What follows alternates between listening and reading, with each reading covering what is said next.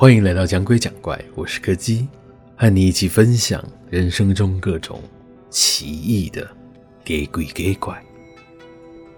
今天要讲的是一个和房间有关的故事。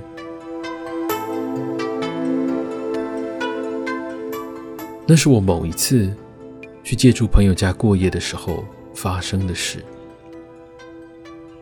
朋友住的地方很有趣，根据他的说法，那里是他某个亲戚名下的房子，用一个非常便宜的价格租给他的。由于亲戚并没有把另外的房间租给其他人，所以那整间三房两厅的房子都只有他一个人在住。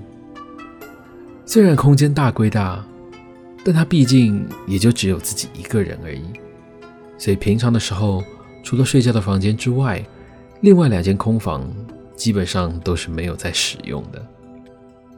那天我因为台风来袭的关系，临时需要找地方过夜，朋友便提议说可以去他那里睡一晚。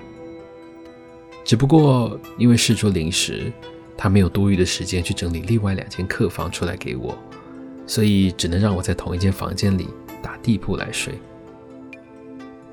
当天晚上，当我睡到半夜的时候，我突然被一阵轻微的撞击声给吵醒。感觉好像是有什么人在其他房间推压着门板的声音。当我还在疑惑的时候，只见朋友也已经醒了过来，正拿着手机准备要出门检查。于是我便顺势一起跟了出去。由于那时正值夏季，平常为了在开冷气的时候多节省一些电费，朋友总会习惯将房子里所有的门都关上。当我们走出房门的时候，我们立刻就看到了一旁主卧室的门正在手机微弱的灯光下轻微的震动着。在那个瞬间，我突然有一种好像正在看某种鬼片情节的感觉。但朋友的样子看起来倒是很镇定，他先是打开了走廊的灯，接着毫不犹豫的就推开了主卧室的房门。打开了里头的灯，只见在门口的正对面，有着两扇大大的窗户敞开着，外头的风势正一波一波猛烈地灌了进来。看到这个画面，我们两个都松了口气，知道不是有什么人闯进来，或是其他的超自然因素之后，就没有什么好担心的了。朋友走上前去，顺手将其中一扇窗户关上之后，就重新关上了灯，关好了门。和我一起回到原本的房间去睡觉了。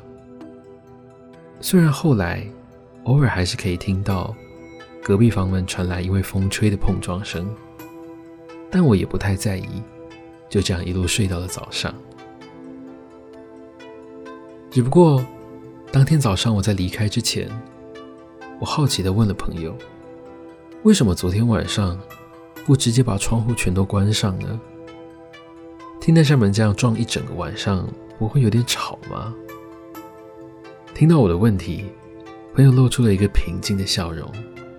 他说：“我们凡事都要给自己留一些退路嘛。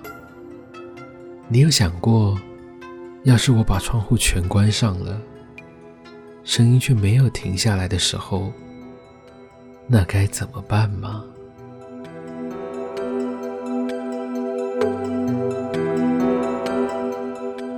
今天的故事就到这里告一个段落了。如果喜欢我们的节目，别忘了收听每周四的更新。我是柯基，我们下次见。